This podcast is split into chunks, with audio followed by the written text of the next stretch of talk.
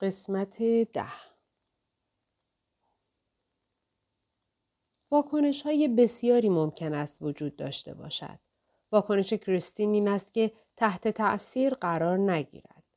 از پسش بر نمی آید. او وضعیت خوبی دارد. این چیزی است که همه می‌گویند. معلمهایش، دو خالهاش، مشاوری که او مدتی است نزدش می رود. درسش واقعا پیشرفت می کند. اما او از درون حتی ذره با این قضیه کنار نیامده. کریستین نیروی خاصی طلب می کند. اطمینان از اینکه فرد بالاخره بتواند اشکهایش را بند بیاورد.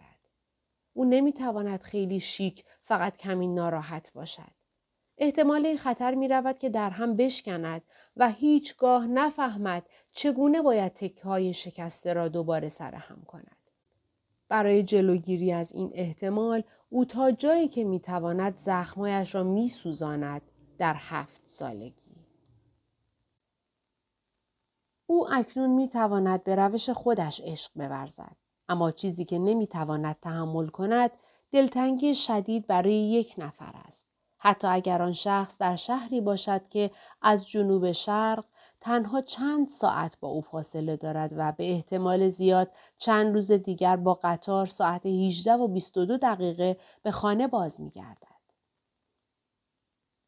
اما او نمی تواند این عادتش را توضیح دهد یا حتی آن را درست درک کند. این عادت باعث محبوبیتش در خانه نمی شود. در حالت مطلوب او می بایست روحی نگهبان با نیروهای جادویی در خدمت داشته باشد تا به محض اینکه ربیع بخواهد آزرده شود عمل را متوقف کند.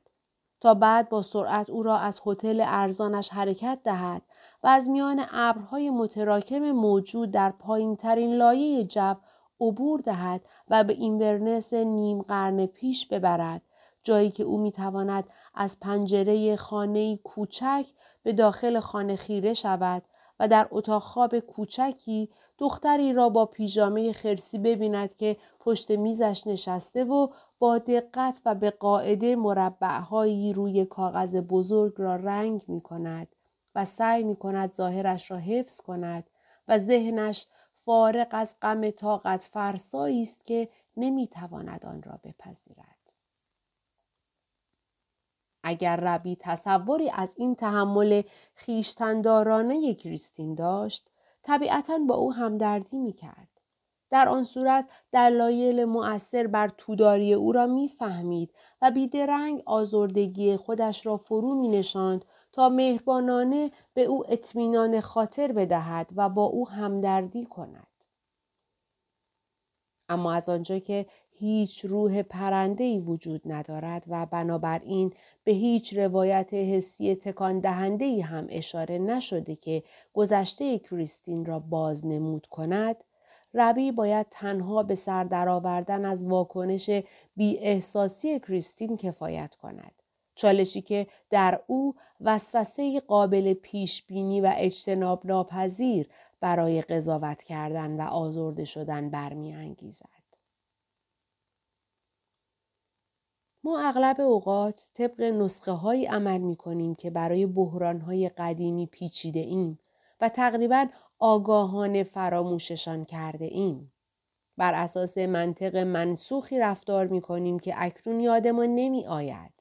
به دنبال مفهومی هستیم که نمی توانیم درست به کسانی که بیشترین وابستگی را به آنها داریم ابراز کنیم. شاید تلاش کنیم که بفهمیم حقیقتا در کدام دوره از زندگیمان به سر می‌بریم. واقعا با چه کسی روبرو هستیم و طرف مقابل شایسته چه نوع رفتاری است. برای نزدیک شدن به دیگری می توانیم کمی زرنگ باشیم. ربی هم فرق چندانی با همسرش ندارد. او نیز دائما زمان حال را بر اساس کشتابی گذشتهاش تعبیر می کند و از برانگیختنهای غیرعادی و از مدافتاده خودش متأثر می شود. انگیزش هایی که نه برای خودش توجیه پذیرند و نه برای کریستین. مثلا این چه معنایی دارد که در ادینبرو از محل کار برگردی و یک توده بزرگ لباس در سالن ببینی که کریستین قرار بوده به خشکشویی ببرد اما یادش رفته و می‌گوید ظرف چند روز آینده به آنها رسیدگی می کند.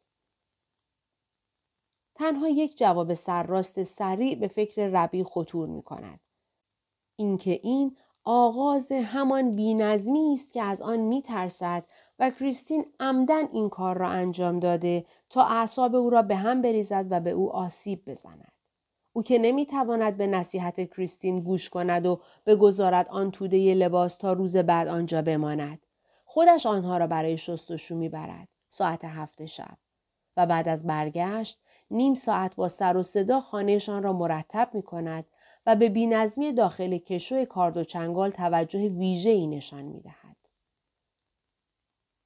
از نظر ربی بینظمی موضوع کم اهمیتی نیست. ناخودآگاه او به سرعت بین مسائل بی اهمیت و بی مورد کنونی با مسائل خیلی مهم ولی بی مورد گذشته ارتباط برقرار می کند. از جمله بقایای ویران هتل اینترکانتینانتال فینیقیه که زمانی از پنجره اتاقشان را می‌دید سفارت بمباران شده آمریکا که هر روز صبح از جلوی آن میگذشت دیوار نوشته هایی که بوی خون می‌داد و مدام بر دیوارهای مدرسه اش نقش میبست و شلیک های آخر شب که در بستر خوابیده بین پدر و مادرش به گوشش می رسید. پروازه است که هنوز هم خطوط سیاه طرح کشتی پناهجویان قبرسی را که بالاخره در تاریکی یک شب ژانویه او و پدر و مادرش را از شهر خارج کرد می بیند. و همچنین آپارتمانی که بعدها شنیدند قارت شده و اکنون خانواده ای از جنگجویان فرقه دروز در آن ساکن شده اند و از اتاق او به عنوان انبار مهمات استفاده می کنند. هیستری او پیشینه بس دراز دارد. شاید ربی در حال حاضر در یکی از نقاط امن و آرام جهان زندگی می کند با همسری که ماهیتا مهربان است و با سرسپردگی کنار اوست.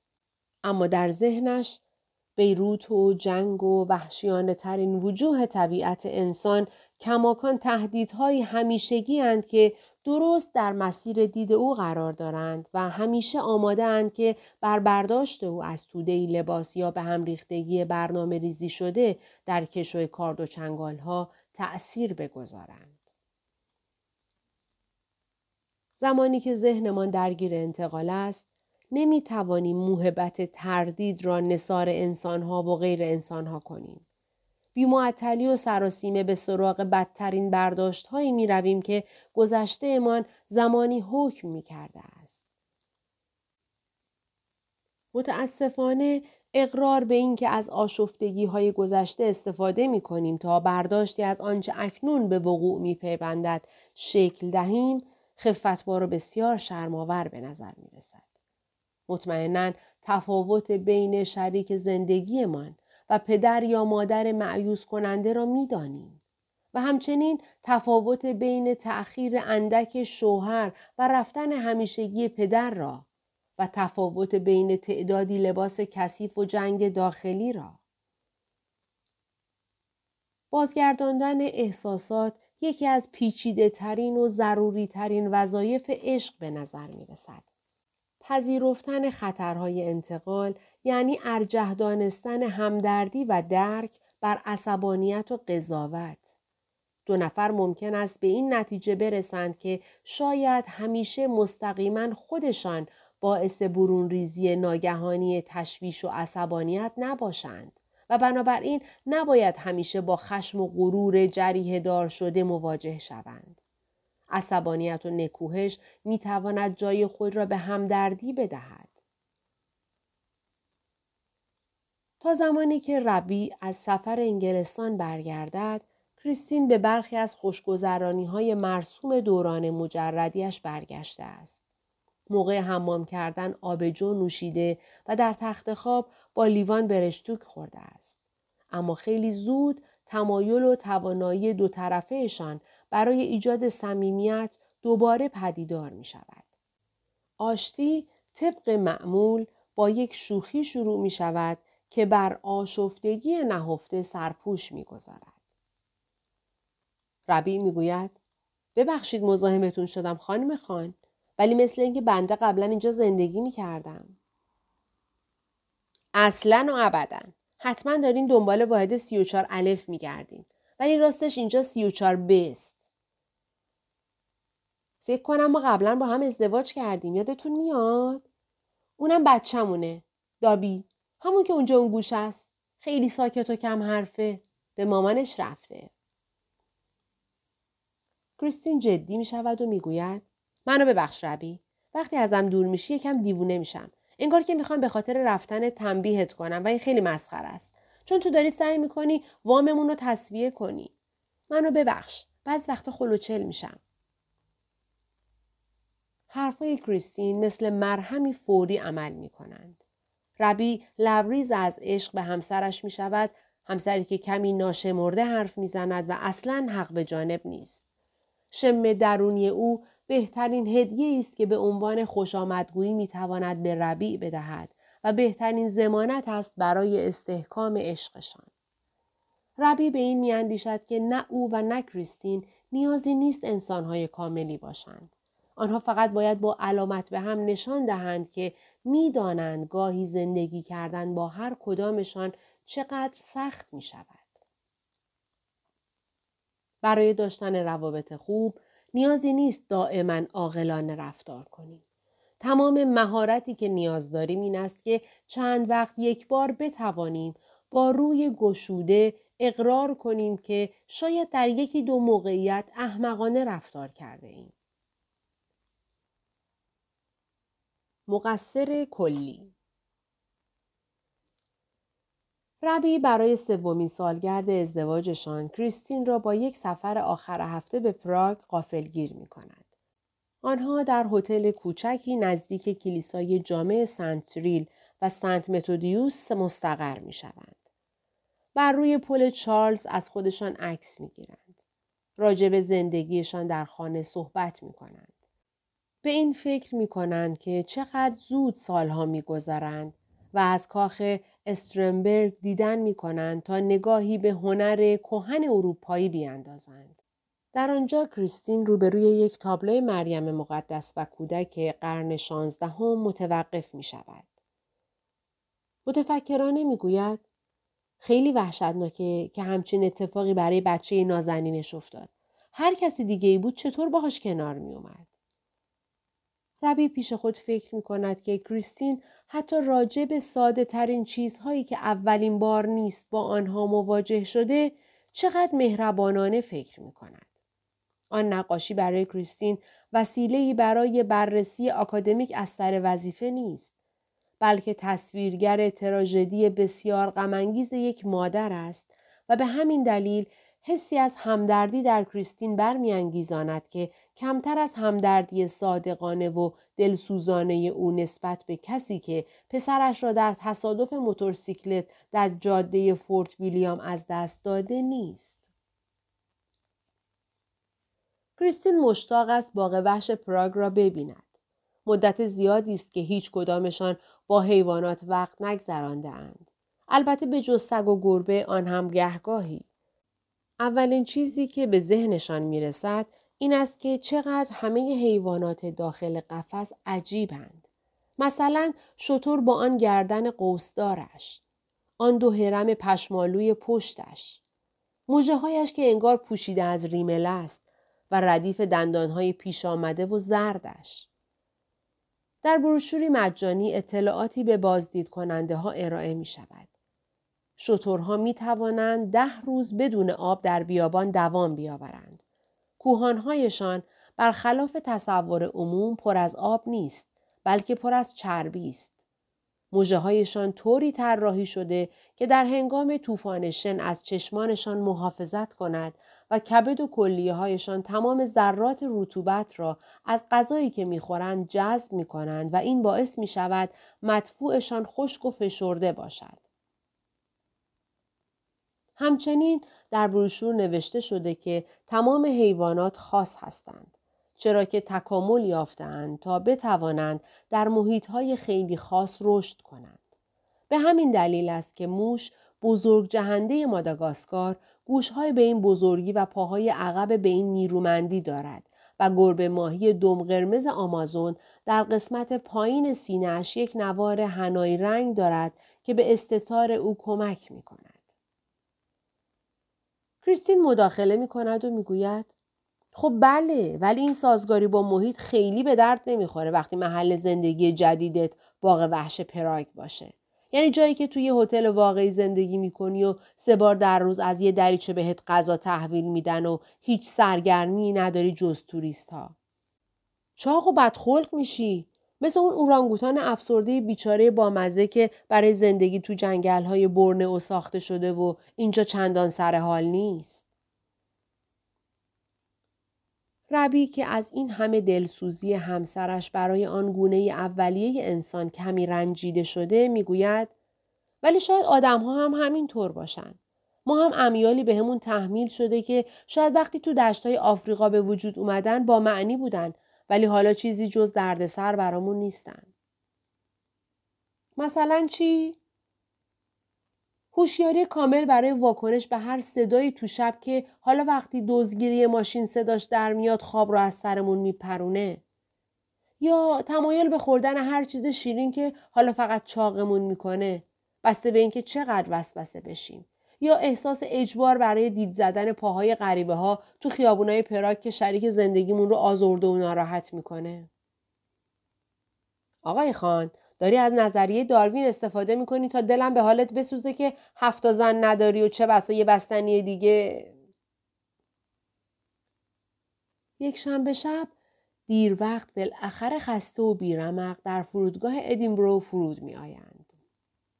ساک دستی کریستین دومین ساکی است که روی گردونه می آید. ربی چنین شانسی ندارد. پس روی نیمکتی کنار مغازه بسته ساندویچ فروشی در انتظار می نشیند. برای آن موقع سال هوا عجیب گرم است و کریستین از سر بیکاری می‌خواهد بداند هوای روز بعد چطور است. ربی گوشیش را از جیبش در می آورد و آب و هوای روز بعد را چک می کند. حد اکثر دما 17 درجه سانتیگراد و تمام روز آفتابی. عالی! درست همان موقع ساکش را روی گردونه می بیند. می رود آن را بر می دارد و روی چرخ دستیشان می گذارد. اندکی مانده به نیمه شب سوار اتوبوسی می شوند که آنها را به مرکز شهر می برد. اطرافشان پر است از مسافرهایی که مثل آنها خسته هستند یا در فکر فرو رفتند یا چرت می‌زنند. یک دفعه ربی به خاطرش می آید که باید به یکی از همکارانش پیامی بفرستد. دستش را در جیب راست کتش می کند تا گوشیش را درآورد. بعد جیب چپ کتش را می گردد بعد کمی از جایش بلند می شود تا جیب های شلوارش را بگردد. سراسیمه از کریستین می‌پرسد گوشی من دست توه؟ کریستین که خوابیده بود یکه می‌خورد و بیدار می شود. معلومه که نیست عزیزم. چرا باید گوشی تو دست من باشه؟ ربی با فشار آوردن به کریستین دستش را به محل بار بالای سرشان میرساند. ساکش را پایین می آورد و با دست پاچگی جیب های بیرونیش را می گرد. کم کم حقیقتی تلخ بر او آشکار می شود. گوشیش گم شده و در نتیجه راه ارتباطش با جهان قطع شده است. کریستین می‌گوید حتما یه جایی تو قسمت تحویل بار دزدیدنش یا شاید خودت جا گذاشتیش. تفلکی فردا قبل از هر کاری به فرودگاه زنگ می‌زنیم و می‌پرسیم کسی گوشیت رو تحویلشون داده یا نه. به هر حال بیمه پولش رو میده. جالبه که تا حالا همچین اتفاقی برای هیچ کدوممون نیفتاده. ولی ربی چیز جالبی در این اتفاق نمی بیند. کریستین با سرخوشی ادامه می دهد. اگه کاری داری می‌تونی از گوشه من استفاده کنی. ربی عصبانی است. این شروع کابوس دوندگی های اداری است. یک سری کارمند مجبورش می کنند ساعتها منتظر بماند بعد هم کاغذبازی و پر کردن فرم ها. البته در کمال تعجب عصبانیت او تنها به خاطر از دست دادن گوشیش نیست. ظاهرا قسمتی از این عصبانیت متوجه همسرش است. به هر حال او بود که وضعیت آب و هوا را پرسید و باعث شد ربی در گوشیش پیش بینی آب و هوای روز بعد را چک کند. وگرنه الان گوشیش صحیح و سالم پیشش بود. علاوه بر این رفتار خونسرد و دلسوزانه کریستین فقط به این خاطر است که نشان دهد چقدر در مقایسه با ربی بیخیال و خوششانس است. وقتی اتوبوس به سمت ویورلی بریج حرکت می کند، ناگهان استدلالی مهم در ذهن ربی معنا پیدا می کند. به طریقی تمام این رنج و ناراحتی و گرفتاری هر ذره تقصیر کریستین است. اوست که باید به خاطر همه چیز سرزنش شود. از جمله سردردی که همین الان مثل گیره دور شقیقه های ربی قفل شده است. ربی رویش را از کریستین برمیگرداند و زیر لب غر می‌زند که تمام این مدت می‌دونستم نباید به این سفر احمقانه و غیر ضروری می‌رفتیم. و این روشی ناراحت کننده و تا اندازه غیر منصفانه است برای پایان بندی بزرگ داشته سالگردی مهم.